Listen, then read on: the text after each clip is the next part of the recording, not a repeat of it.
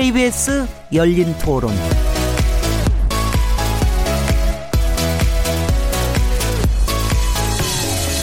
안녕하세요. 묻는다, 듣는다, 통한다. KBS 열린 토론 진행자 시민 김진혜입니다.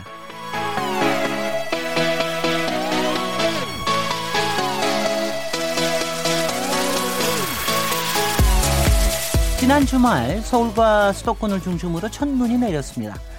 첫눈이 내리면서 정치권에 강제 소환된 인물이 있습니다. 취임 초 여성 비하 논란에 휩싸였던 탁형민 청와대 의전 비서관 선임 행정관인데요. 임종석 대통령 비서실장이 첫눈이 오면 놓아주겠다 하면서 탁 행정, 행정관의 사의를 반려했었죠. 그리고 첫눈이 내리자 여야가 상반된 해석을 내놓으며 화제가 됐습니다. 또한 지난주 채용비리 국정조사 합의 하루 만에 여야가 내용과 범위를 두고 동상이몽에 빠졌습니다. 강원랜드 채용 비리 의혹이 포함돼야 하는지에 대한 것이 핵심 쟁점인데요. 오늘 정치의 재구성을 통해 이재명 지사 논란과 자유한국당 내부 얘기까지 짚어보도록 하겠습니다. 11월 26일 KBS 열린 토론 지금 시작합니다.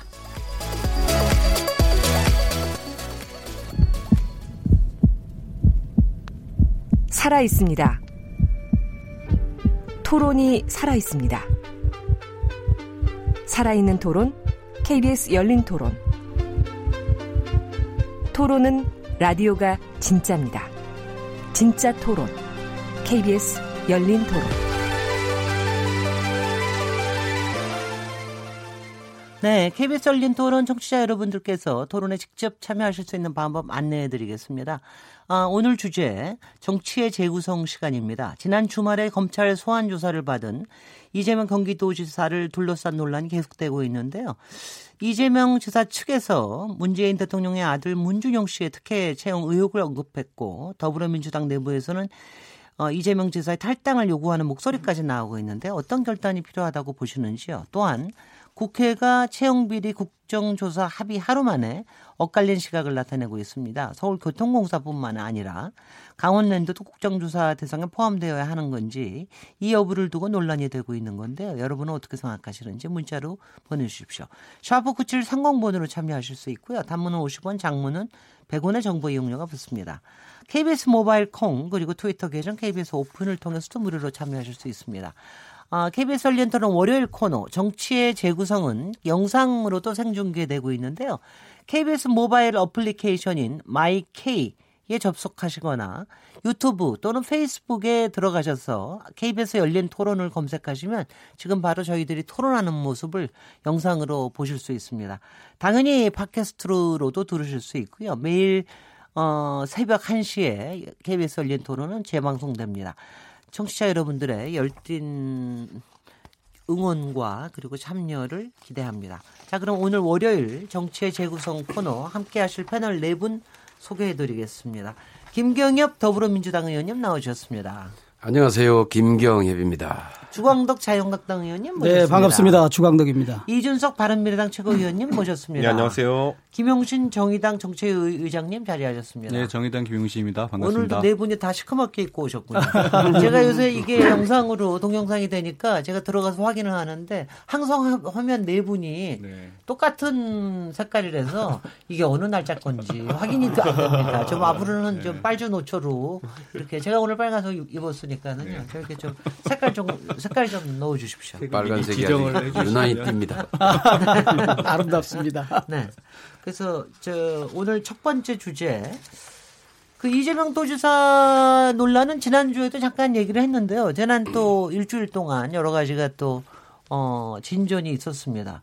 어, 지난 주말에 검찰 소환 조사를 받기도 했거니와 검찰 출석 전에 또 SS 통해서 쓴 글이 논란이 되면서 또 여러 가지가 어, 더 논란이 되고 있는데 하나씩 짚어보겠습니다.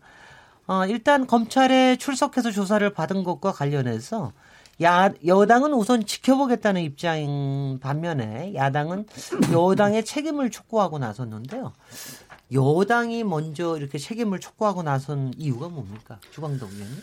자유한국당 의원님이십니다. 이제 뭐 도덕적으로나 아니면 또 이 해명하는 데 있어서 좀 정직하지 못했다. 이러한 부적격한 후보를 도지사 후보로 공천한 민주당에서 뭔가 책임 있는 조치를 취해야 되는 거 아니냐. 이런 쪽에서 좀 책임을 당 차원에서 묻고 있는 것입니다. 네. 이준석 바른미래당 최고위원님께서 실제로 그 경기 도정이라는 거는 상당히 중요한 부분을 차지합니다. 요즘 예를 들어 복지행정 같은 경우 다 광역지자체에서 하고 있기 때문에 지금 이제 이재명 도지사 이제 어, 시작한 지 6개월도 채 안 되었는데 이렇게 암초를 만났는데 1,400만 경기 도민들의 입장에 봤을 때는 참 안타까운 일일 거고요. 여당은 거기에 대해 책임지는 자세를 지어야 됩니다, 분명히. 그런 상황 속에서 지금 이해찬 대표의 입만 바라보면서 여당 내에서 뭐 딱히 다른 지적들이 나오지 않는 상황들 오늘부터 산발적으로 좀 나오기 시작했습니다만은 좀 미진한 부분이 있지 않나 싶어서 야당은 강하게 지적할 수밖에 없습니다. 그러니까 요구하시는 게 어떤 건지 좀 구체적으로 얘기해 주시면 자유한국당에서는 뭘 요구, 요구를 할까요? 그러니까 민주당에서는 민주당 당원이나 국민 눈높이에 맞는 책임 있는 좀 조치가 필요하다. 책임 있는 조치. 예. 마찬, 마찬가지로 바른미래는 책임 있는 조치입니까? 그렇죠. 그리고 저는 공천 과정에서 이런 것들을 검증하지 못한 것에 대해서 사과를 우선 국민 앞에 해야 되는 것이 사실이고요. 두 번째로는 뭐 이재명 지사가 제기한 의혹들에 대해 가지고도 명명백히 밝히도록 당에서 움직임이 있어야 되는데 예를 들어 뭐 윤리위원회 해부한다든지 이제는 검토해 볼 때라고 봅니다. 네, 네, 김영신 정의당 정책위 의장님. 우리가 이제 지난주에 이 주제를 좀 다뤘는데 그때 이제 물론 여러 해석이 가능하겠지만 어, 결정적 증거로 보기에는 아직은 이제 서로 정황적 증거를 가지고 다투는 게 아니냐 이제 네. 이렇게 얘기를 했던 거고요.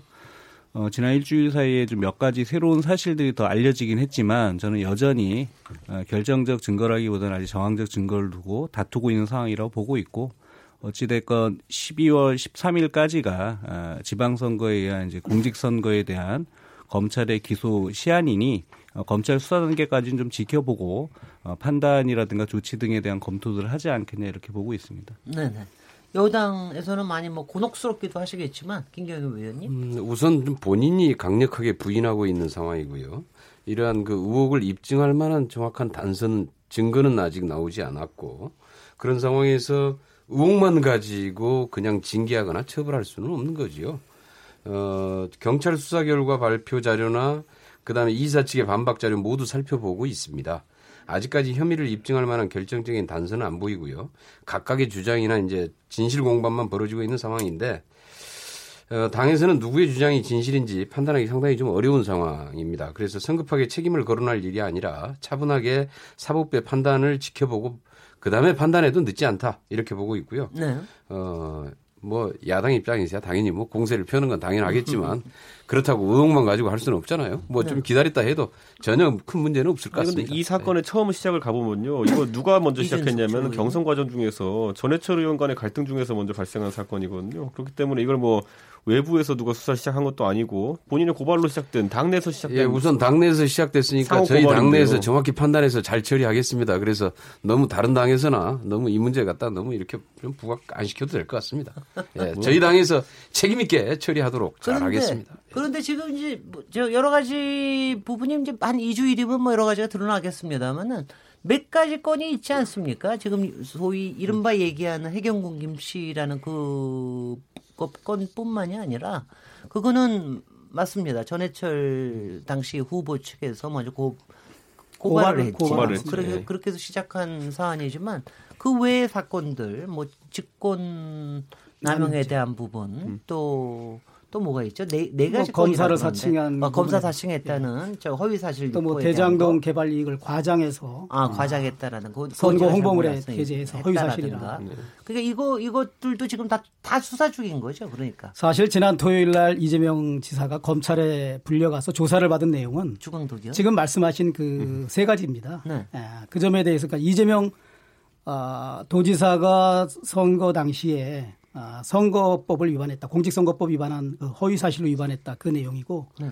소위 말하는 그 해경공 김씨 어, 트위터 사건은 아직 수사에서 소환되지는 않았습니다. 아마 네. 그 사건은 이제 어, 성남지청이 아니라 수원지검에서 어, 우리 이재명 지사의 아내 내지 그 참고인 만약에 거기서 이재명 지사를 소환한다 그러면 1차적으로는 뭐 관련 참고인 내지 그 사건에 관해서 아내가 해경군 김 씨가 아니라는 그 어떻게 보면 반박을 설명 듣기 위한 참고인으로 조사할 확률이 일차적으로는 있다고 봅니다. 예, 지난주 이후에 한 네, 예, 김용신입니다. 두세 가지 정도가 이제 사실 추가로 제기되어서 이것을 놓고도 사실은 이제 좀 공방들이 좀 있는 것 같아요. 그래서 이제 본인 및 관련자 되신 분들이 조금 더 이제 소명들이 필요하지 않을까 싶은데 하나는 지난주에 이제 경찰에서 어, 해경군 김 씨의 트윗 계정으로 등록된 어, 지메일의 아이디와 동일한 이제 그 다음에 이메일이 지난 4월에 이제 그 탈퇴 처리가 되었는데 그 마지막 그 접속 장소가 IP를 추적해 보니 그 이재명 지사의 집 자택으로 나타났다라고 네네. 하는 거에 대한 이제 부분이 아직은 조금 더 이제 이재명 지사 측에서 조금 더 분명한 해명은 좀 되고 있지 못한 것 같고요. 더해서 이제 이정열 변호사가 얘기했던 이제 스모킹 건은 이제 JTBC에 있다라고 하는 것도 어쨌든 이제 IP 주소가 어, JTBC 서버에 기록돼 있을 것이라는 주장이니 그거에 네. 대한 이제 사실 공방은 좀 확인돼야 될 거고 마지막으로 이제 이재명 지사 측에서 이제 좀 새롭게 다시 얘기한 거는 그 해경군 김 씨의 트위터를 등록한 이메일, 그러니까 이른바 지메일 주소 지메일을 어 자신들 자신의 이제 의전 담당 비서가 아, 만들었었고 그것을 이제 여러 사람들이 공용으로 사용해 왔었다. 그래서 비번을 공유해서 고용으로 사용해 왔었다라고 하는 까지가 이제 밝혀진 것이어서 그걸 놓고 이제 해석들이 더 진행되고 있는 상황이다 이렇게 보시면 될 것 같습니다. 혹시 아시는지 모르지만 그게 여러 사람이 공용으로 쓴 거라는 게 만약 확인이 된다면 그 그럴 때는 어떻게 되는 겁니까? 이제 둘 중에 하나겠죠. 하나는 이제 그 공용으로 사용한 사람들이 어, 직접 트위터 계정, 이른바 해경군 김 씨의 트윗을 개설하는 트위터는 이제 사실은 이메일 주소만 있으면 개설을 하니까 네. 그걸로 이제 개설한 것이냐 아니면 그 아이디가 유출되어서 제3자, 이른바 공유하지 않았던 제3자가 그걸 가지고 이제 트위터를 개설한 거냐.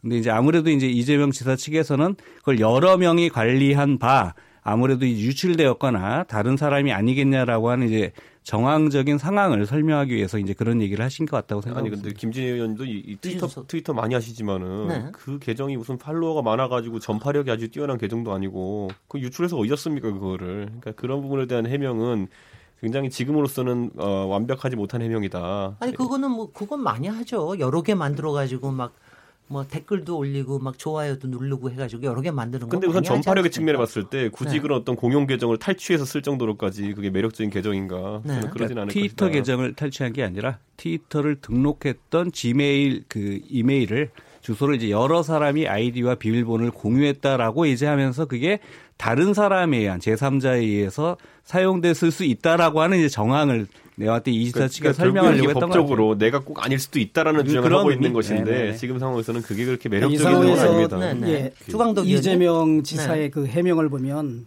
평상시에 자신을 둘러싸고 있는 의혹에 대해서 전공법이나 그 어떤 고소고발 조치나 적극적으로 이 문제를 풀려고 하는 자세가 아니라 오히려 소극적이고 지금 그 페이스북에 이제 검찰 수사를 받기 전에 남긴 글에서도 보면 이 실제로 이제 만약에 해경공 김 씨를 수사해서 처벌을 하려면 그 전에 문준용 씨 취업 특혜를 법적으로 그 의혹을 규명한 후에야 가능하지 않겠냐 네. 이런 표현을 한단 말이에요. 네, 네. 그러니까 자꾸 이게 가사 아내가 소유주가 아니고 아내가 글을 올린 사람이 아닐지라도 아마 이재명 지사 측근의 누군가 뭐 과잉 충성을 하는 사람이든 네. 적극 지지층이든 이재명 지사가 능히 알 수 있는 그런 범위 안에 있는 사람이 했다는 것을 이재명 지사도 인지하고 있는 것 같아요. 그런 네. 느낌이 들어요.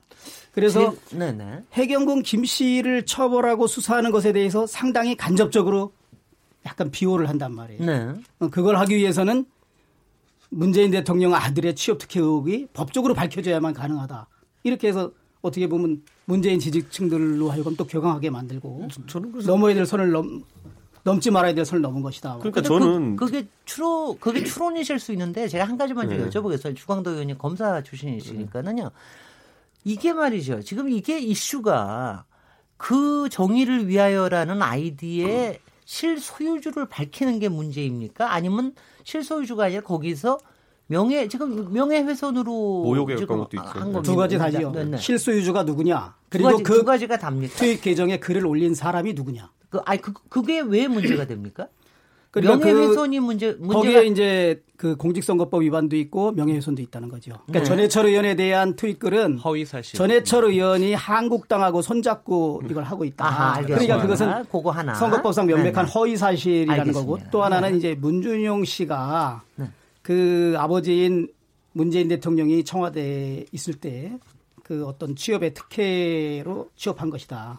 최순실과 그 딸 하고 문재인 대통령과 문준영 관계 누가 더 나쁘냐 뭐 이런 글까지 막 쓰고 있거든요. 네. 그래서 그 부분에 관해서는 또 명백한 명예훼손이라는 거죠. 네네. 그것도 허위 사실 적시에 의한 명예훼손은 또 처벌도 중요합니다. 그래서 그 두 가지가 가장 지금 명백하게 거론돼 있죠. 그, 그러니까 두 가지를 다 밝혀내야 되는 거군요. 그렇습니다. 명예훼손이 확실하고 네. 허위 사실이라는 거 확실하고 예. 그다음 실소유주를 확실하게 밝혀야 되는 거군요. 그런데 저는 네네. 이 사안에 대해 가지고 그런데 이준석 최고위원님 정치법 문법으로 조금 이상하긴 한 부분이 뭐냐면요. 방금 전에 말씀하신 혐의점들이 있죠. 그런데 네. 보통은 트위터라는 공간이나 아니면 이런 공간에서 익명성을 기반으로 해서 이런 이야기를 했을 때 심각하게 다루질 않습니다. 보통 보면은. 그렇죠. 예를 들어 저 같은 경우에도 보면 인터넷에 가면 뭐 학력 위조부터 시작해서 다 돌아다니거든요. 트위터 가 보면은. 그럼 제가 그거 수사해 달라고 해 봤자 익명이니까 못 잡아요. 끝나요 경찰에서 보통은요. 근데 이 사건은 과연 어떤 계기로 인해 가지고 이게 이렇게 수사가 깊게 진행되고 있는 것인지에 대해서 이재명 지사는 그 부분에 대해서 이제 정치적인 의혹을 제기하는 겁니다. 예, 예. 이게 그러니까 이재명 지사 입장에서는 그래 만약에 이게 뭐 허위 사실이고 이게 뭐 모욕적 발언이라 하더라도 그것을 예를 들어 김혜경 그 씨라고 할지라도 후보 부인 김혜경 자격으로 나와서 방송에서 이야기를 한 것도 아니고 그러니까 김혜경이란 걸 인지하지 못하는 상황 속에서 익명으로서 제시한 내용들인데 네. 이것이 어떻게 이렇게 수사까지 되느냐에 따라서 본인은 이제 굉장히 검찰과 경찰의 표적, 표적 수사를 받고 있다라는 인상을 풍기는 것 같은데. 저는 그 부분에 있어서는 저도 약간 의아하긴 합니다. 왜냐하면 여기 다 선거 나가시는 분들이지만은 웬만해서 안 잡습니다. 이거 보면은 음. 못 잡습니다. 근데 이제 다만 네, 네, 정의당인데요. 네. 이제 일반인이 그런 정도의 좀 부적절한 발언이나 과한 발언이나 참 누가 봐도 좀 말이 안 되는 발언을 하면 그냥 뭐저 아, 사람 좀 뭐 그냥 좀 그런 사람이다라고 무시하고 넘어가는 경우가 많죠. 얘기했던 것처럼.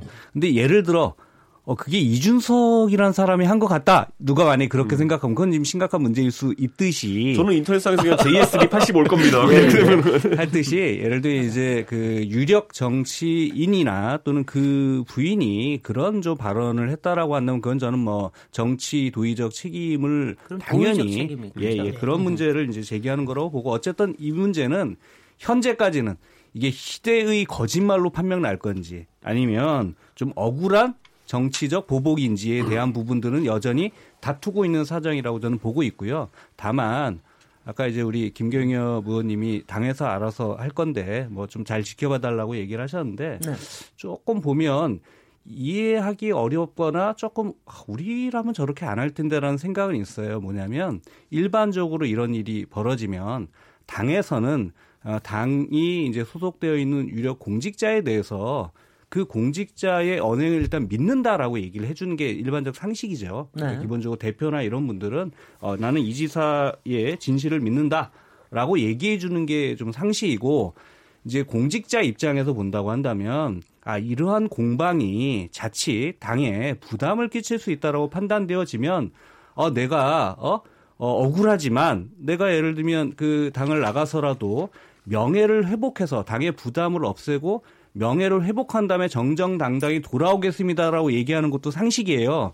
그러면 대표나 이런 분들은 말려요. 아, 그러지 마라. 난 너의 진실을 믿는다.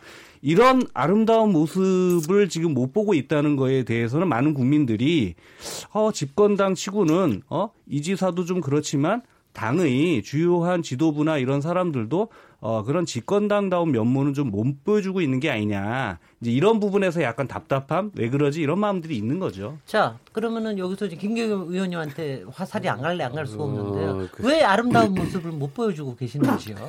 그러니까 이게 지금 예전에 이제 과거에 다른 사례들처럼 네. 본인이 인정할 걸 딱 인정을 하면은 당내에서도 이제 결정하고 본인도 음. 처리하기가 쉬운데 네네. 이건 사실 본인이 거의 완강하게 지금 부정을 하고 있는 사안이거든요. 알겠습니다. 지금 그런 사안인데 여기다 대고 그것을 입증할 만한 명확한 증거는 나와 있지 않는 상황이고 그냥 뜬구름 잡는 얘기 그냥 추측성 계속 이런 주장들만 난무하다 보니까 자꾸 공방만 커지고 실속은 전혀 없는 그래서 우리 KBS 열린 토론도 실속 있는 토론이 되려면은 좀 이제 추측성 얘기나 이런 것들보다는 조금 더 좀 사실에 음. 근거해서 네. 그다음에 좀 남는 얘기 네, 우리 청취자들이 봤을 때 아, 지금의 전국에서 무엇이 중요하고 어떤 것이 해결돼야 되고 뭐 좀 이런 중요한 얘기들 가지고 하는 게 좀 토론도 실속 있지 않을까 이렇게 생각합니다. 네. 아니 그런데 한 가지만 더 여쭤 요거 한 가지까지만 하고 안 하겠습니다. 네. 그러면은 지금 민주당 당원 내에서도 이게 여러 가지 부담이 되, 되니까 뭐 자진 탈당해야 된다는 소리뿐이 아니라 제명하라. 이런 얘기까지도 상당히 강경한 그 이재명을 제명하라 깃발까지 만들었죠. 그러니까 이제 그- 저희 그런 얘기가 이 당내에서 그 보면은. 특히 이제 이재명 지, 아주 아주 열성적인 지지층이 있는 반면에 네. 또 아주 극단층인 또 반대층이 있습니다. 안티층이 이게 또 아주. 굉장히 특이한 경우예요. 네. 어떤 정치인에 대해서 지지층과 안티층이 이렇게 극렬하게 이렇게 부딪히는 경우는 참 아주 특이한 경우인데 어, 그렇다고 그래서 그 어느 한쪽의 의견이 뭐 당내의 어떤 뭐 다수라거나 이런 것도 아니고요. 그 다음에 적어도 이제 저희 이쪽에 민주당 의 중앙당의 입장에서는 여러 가지로 판단을 해서 실질적으로 어떤 게, 어, 더, 이, 지금, 지금 상황에서 어떤 판단을 하는 게 더 맞는 건지 이런 게 중요하고요. 그래서 이제 아직까지 쭉, 그, 뭐 후보 검증이 부족했을 수는 있는데 사실 뭐 정당에서 검증할 수 있는 한계라는 건 분명히 있습니다. 그리고 쭉 해왔던 과정에서 어, 그런 것들이 지금 얘기했던 그런 게 명확하게 좀 이제 입증이 안 된 상황이었기 때문에 당에서도 사실 어떻게 처리를 못하고 있던 상황인 거죠. 예. 아까 정의당 입장은 만약 이런 상황이 온다고는 확실하게 얘기를 했- 하셨는데 음. 자유한국당이나 바른미래당에서는 만약 그 안에서 일어난 사안이라면 어떻게 처리하시는 게 합당하다고 생각하십니까? 지금 상황에서는 본인한테 어떤 당의 부담을 주지 않기 위한 자유한국당. 그런 어떤 스스로의 어떤 결정을 하기를 권유하는 게 맞겠죠. 본인이 또 어, 대권 후보 반열에 있고 아직도 차기 주자로서 유력한 지지를 확보하고 있는 어, 사람인데다가 또 1,300만 경기 도민의 또 도지사이기 때문에 예, 본인의 그런 어떤 대승적인 차원에서 어, 그런 결정을 하고 어, 자신의 억울함 내지 결백을 아, 충분히 소명하고 나서 어느 정도 됐을 때 다시 복귀하는 게 맞지 않나. 네. 근데 제가 한 가지 여기서 지난 토요일 날 트윗 글을 보고 이재명 지사가 큰 승부수를 띄웠다 저는 그런 생각이 듭니다. 그러니까 그 트윗 글을 보면 이거는 본질이 이관계라 그랬습니다. 네. 그러니까 그 전까지는 마치 자신이 정치적 탄압을 받는 정치적 의도에 의해서 지금 수사를 권력에 의해서 받고 있다. 이런 탄압의 피해자라는 취지의 주장을 하다가 검찰 수사를 받기 전에 트위터에 글을 올린, 아, 페이스북에 글을 올린 것을 보면 이 사건의 본질은 이관계다. 그러니까 문재인 대통령과 자신을 누가 갈라놓고 아니면 자신과 민주당을 아니면 민주당 내에 친문과 비문을 갈라놓는 이 관계다. 그러니까 우리는 서로 같은 편이기 때문에 이간시키는 사람을 위해 싸워야 된다. 그러면서 한편으로는 만약에 그런데 그럼에도 불구하고 나를 계속 공격을 하고 나를 제거하려는 수사기관의 시도가 있다면 내가 결코 가만히 있지 않겠다. 민준용 씨의 취업 특혜 의혹을 내가 정식적으로 검명하겠다. 그래서 이재명 지사께서 검찰에 가시기 전에 아, 정권이나 민주당의 지도부를 향해서 한편으로는 우리가 같은 동지로서 이관계를 펴는 사람을 제거해야 되는 동지다라는 그 화해의 제스처를 하면서 그럼에도 불구하고 나를 계속 제거하는 이런 수사 권력이 작동한다 그러면 내가 이 청와대와 민주당의 핵심적인 아주 급소 내지 아킬레스건을 나도 공격할 수밖에 없다. 그래서 이게 그렇게, 그렇게 화면 해석하셨군요. 양면 전술을 피면서 뭔가 문재인 정부와 결별까지도 고려한 치우 통첩을 하는 거 아닌가. 저는 그렇게 해석이, 해석이 갖고. 됩니다. 아니 근데 네. 이게 해석이 소설을. 만들어내고 뭐 거의 그런 상황입니다. 이- 아니, 정말 이준, 그렇게 이준석, 이준석 새- 최고위원. 새누리당 때 본 사람들은 이게 너무 데자뷰같이 떠오르는 게 뭐냐면요. 김무성 대표가 자주 하던 말이에요. 이거 보면은 뭐 보면은 대통령의 성공을 위해서 노력하겠다. 그런데 자꾸 이간질하려는 세력이 있다. 뭐 이런 표현이 사실은 뭐냐면은 그 갈등 관계 속에서 나오는 것들인데 저는 지금 상황에서 이재명 지사 입장에서는요. 잡범은 되지 않겠다는 의지를 강하게 밝힌 거라고 봅니다. 저는. 네. 왜냐하면 잡범이라는 표현 좀 과할 수 있겠지만은 지금 사안은 여러 가지 아까 제기된 의혹 중에서 뭐 대장동 의혹부터 시작해서 이 사안 중에 가장 경미한 것이 제가 봤을 때는 이 해경군 김씨 트위터 관련된 건입니다. 네. 그런데 이것이 주, 주 사건으로 부각돼 가지고 대중적으로 소화하기 쉬운 주제이기 때문에 굉장히 인구에 많이 회자되고 그러면서 이게 주 갈등 요소처럼 되어 있거든요. 저는 사실 이 부분에 있어서 이재명 지사는 이번 판에서 어느 정도 정치적 손실은 감내할, 감, 감내할 수밖에 없다. 그런데 굳이 내가 정치적으로 죽는 방법을 선택하라 그러면은 이렇게 자범이 되어서 죽는 상황을 선, 선택하고 싶지 않다라는 생각 때문에 처음에 아까 주강도님 말씀하신 것처럼 먼저는 권력기관을 한번 찔러보고요. 그 다음에 청와대를 약간 찌르는 듯한 모양을 한번 취하고요. 이제는 이간질하는 세력이 있다라고 이렇게 찌르는 모양새를 치르는데 뭔가 국면 전환을 해서 본인도 여기서 연착륙해야겠다는 생각을 확실히 하고 있는 걸로 보입니다. 네. 근데 뭐 어쨌든 뭐 이게 다 김영신 예, 예, 꼭 얘기하셔야 되겠어요? 아니요, 뭐 이게 추측성이기 때문에 네. 이 정도만 해도 저는 뭐 충분치 않을까 예, 싶어요. 예. 예. 바로 그 바로 그렇게 얘기하면 왜냐하면 지금 여러 가지들이 사실로 확인이 아직 안 된 것들이 상당히 많기 때문에 12월 13일이면은 이제 딱 2주일 정도 남았습니다. 그때까지 여러 가지 뭐 사실들이 또 검찰의 판단이 있지 않을까 하는 생각이 듭니다. 요번에는 조금 다른 이슈로 요번에 지난주에 이제 저희도 여기서 얘기를 했는데 국회 정상화하는 조건으로 어, 공공부문 채용비리 국정조사를 꼭 야당이 필요하다고 주장을 했었는데 그게 다행스럽게 지난주에 지난주 무슨 요일이었죠? 목요일인가? 목요일 날, 목요일 날 이게 네. 합의가 됐습니다. 네.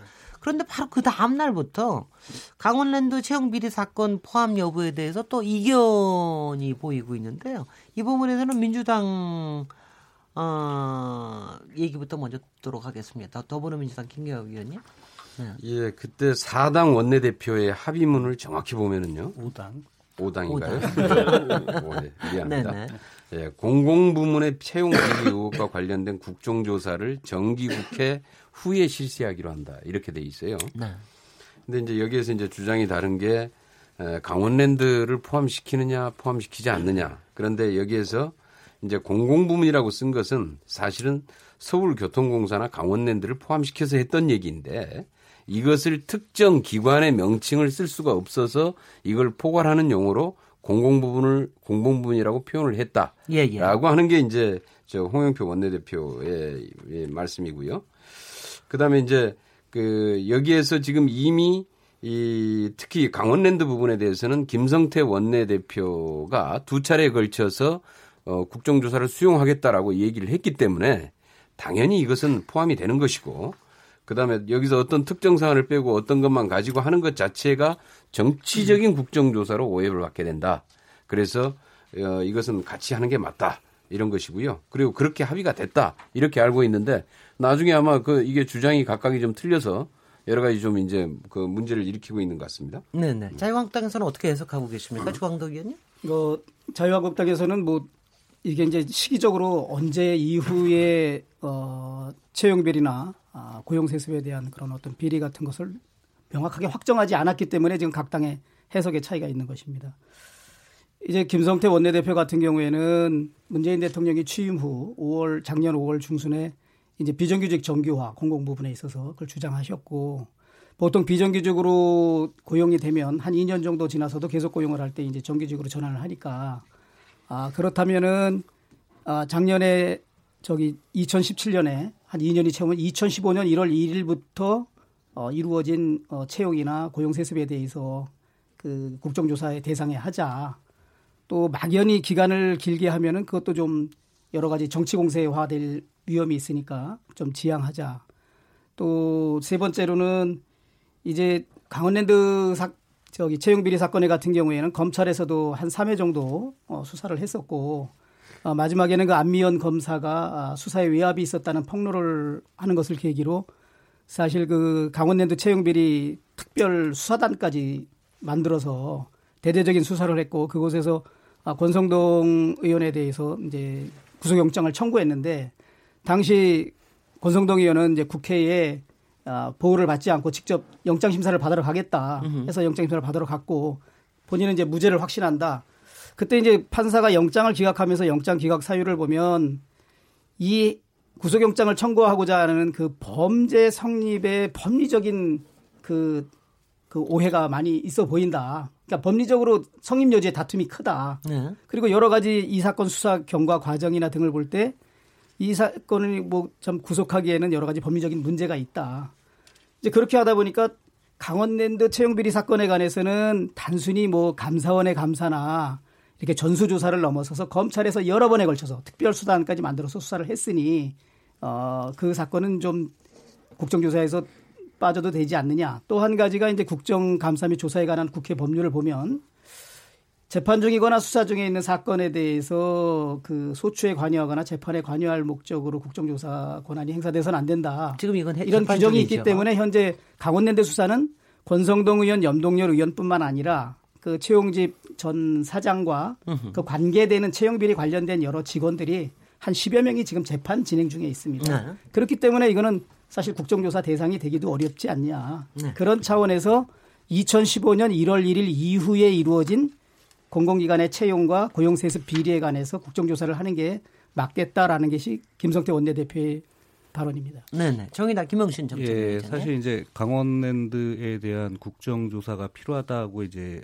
어쨌든 제기해서 정의당은 이게 포함된다고 한다면 공공 부분에 대한 채용 비리에 대해서 국정조사에 임하겠다라고 얘기를 했고 이거를 이제 사실 자유한국당이 뭐 흔쾌히 받아서 야 사당이 이 제안을 했고 거기에 대해서 이제 여당이 그럼 그것까지 다 포함해서 국정조사를 하자 이렇게 된 건데 지금 이제 강원랜드의 채용 비리에 대해서는 결과적으로 빼자라고 이제 자유한국당은 얘기를 하고 있는 건데 거기에 대한 말씀을 좀 드리면 강원랜드 사건이 세간에 알려진 게 2015년이잖아요. 네. 2015년에 알려지게 된 계기는 사실 기획재정부에서 이렇게 보니까 어, 정원수보다 직원이 많은 거예요. 그래서 이거 어떻게 된 거냐?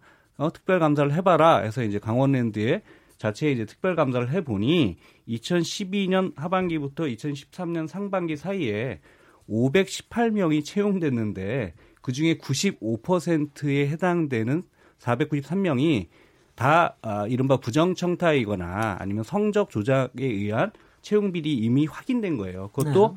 어, 어떤 이제 이그 음, 인사 어? 팀장의 삭제된 컴퓨터 파일을 복원했더니 거기 이제 60여 명이 청탁자 명단이 이제 존재해서 이게 세간에 알려진 겁니다.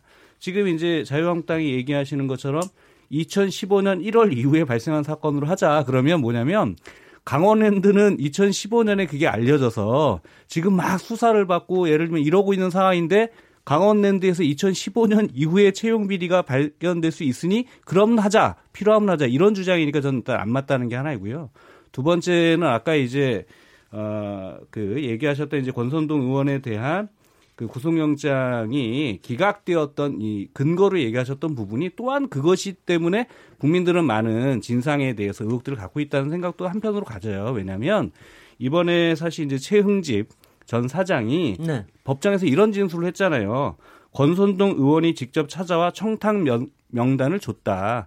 염동열 의원도 강원랜드 커피숍에서 만나 직접 명단을 건넸다. 나에게 줬다. 네. 이런 증언들이 나오고 있는데 얘기하신 것처럼 이제 이른바 권선동 의원이나 염동열 의원은 그런 일이 없다라고 지금 이제 부인하고 계신 거잖아요. 다툼이 있는 거예요. 어쨌든 그 부분과 관련해서 마지막으로 아까 이제 주광덕 의원님이 국정조사가 재판에 관여하는 부분은 있을 수 없다라고 하는 건 팩트입니다.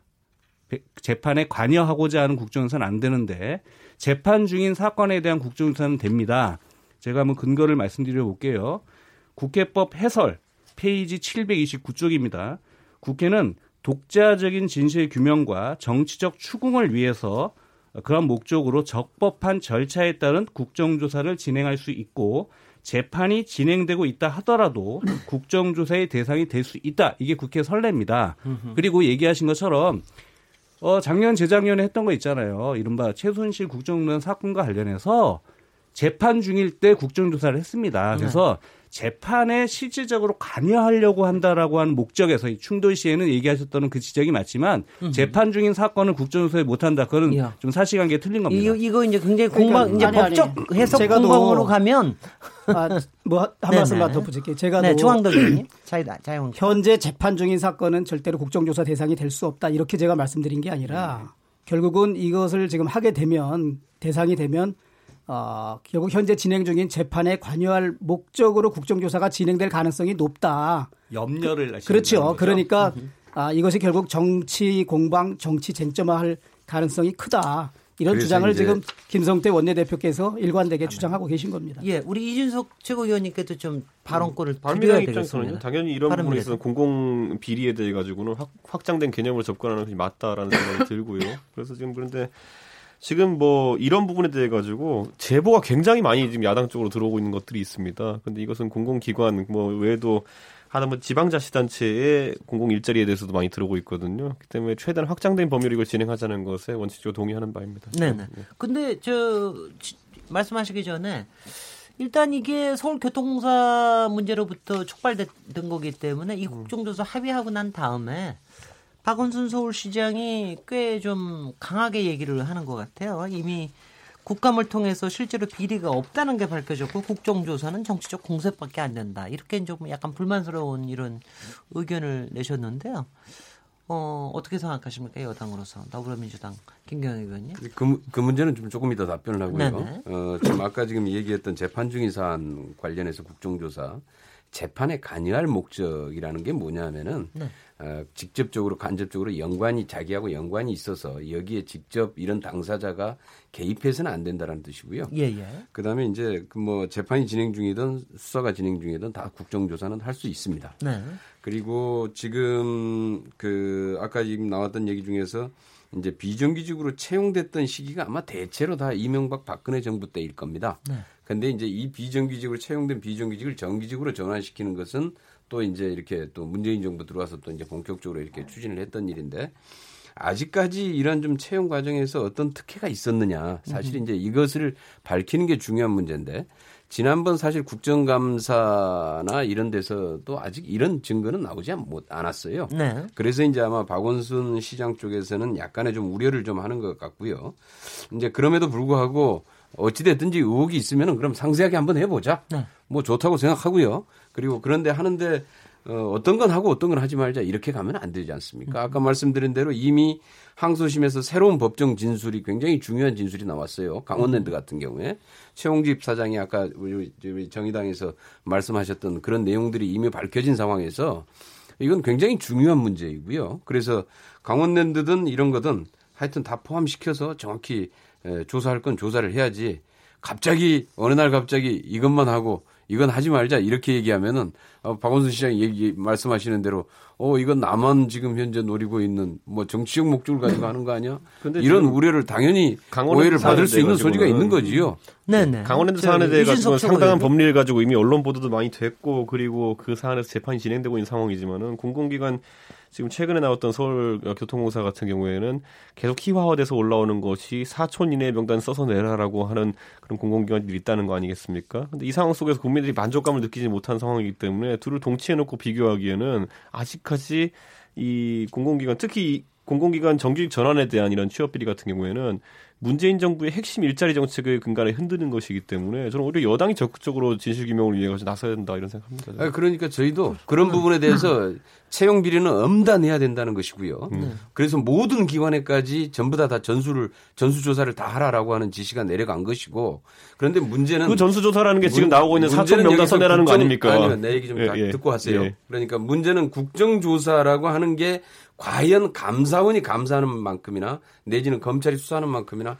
정확히 밝혀낼 수 있겠느냐. 그래서 이제 저희 당에서 그동안에 얘기했던 게 감사원에 철저히 감사를 해보면은 이런 사실관계들이나 이런 문제들이 절차상의 문제들이나 이런 것들을 세심하게 다 들여다볼 수 있고 제대로 밝혀낼 수 있을 것이다. 그리고 그걸 가지고 미진하다 그러면 국정조사 충분히 해도 늦지 않다라는 얘기였고요. 아니, 근데 여기서, 그래서 여기서 그런데 이제 자칫 네. 잘못하면 이제 국정조사부터 들어가게 되면은 이게 그런 팩트를 확인하는 과정보다 그냥 정치적인 공방으로 갈 가능성이 있어서 실질적으로 이게 도움이 되겠느냐라는 제기였었던 거죠. 그런데 네. 지금 제가 좀 질문을 하나 네. 드려보겠습니다. 또 국정조사 많이 해보신 분인데 저도 국정조사 하는 걸 보면 되게 뭐 얼마 시간이 얼마 많지가 않기 때문에 그 안에서는 주로 제보에 의해서 이루어지거나 아니면 어떤 특별한 사실을 가지고 얘기를 하다 보면 공방이 되고 그러는데 이번에 국정조사 하면은 사실은 그 많은 어, 공공기관 다 전체로 대상을 하고 그리고 기간도 상당히 있다 그러면 국정조사 이왕이면 감사원에서 하는 조사를 기다려서 그 조사의 내실성 여부까지 같이 국정조사를 하는 게 훨씬 더 효과적이자 효과적인 거 아닌가요? 저는 좀 그렇게 생각은 비리에 관한 조사는 타이밍의 문제인데 네. 감사원의 감사도 나름대로 의미가 있고 이제 일정한 성과를 거둘 수 있습니다. 네. 그러나 감사원의 감사와는 전혀 달개로 다르게 국회에서 국정조사를 했을 때는 정말 아주 알토란 같은 많은 실속 있는 제보들이 들어옵니다. 제보요. 예, 그래서 네. 감사원 감사를 통해서 규명할 수 없는 그런 어떤 이 비리의 실체, 진실. 요것이 많이 밝혀지고 음흠. 지금 우리가 감사원에 대해서는 조금 나름대로 열심히 하겠지만 박원순 시장이 서울시장 3선에 그래도 어쨌든 차기 민주당의 유력 대선 주자이기 때문에 감사원에 있어서 어쨌든 명명백백하게 가려지지 못하는 부분이 있다. 그리고 또 그러한 감사원의 감사 과정에서 이 많은 비리에 관한 제보는 거의 이루어지지 않을 것으로 저희가 보여요. 그래서 국정조사가 반드시 필요하다고 보는 입장이고 또 박원순 시장의 말씀에서 저는 뭐 지적하고 싶은 것은 이번 국정감사를 통해서 비리의 모든 것이 없다는 게 밝혀졌는데 뭐 왜 나한테 정치 공세를 하느냐 그러는데 그렇다 그러면 감사원에서 지금 감사원 감사하는 것, 그 다음에 정부 차원에서 공공기관 전수조사하는 것, 그건 지금 전혀 지금 밝혀지지가 않은 것이거든요.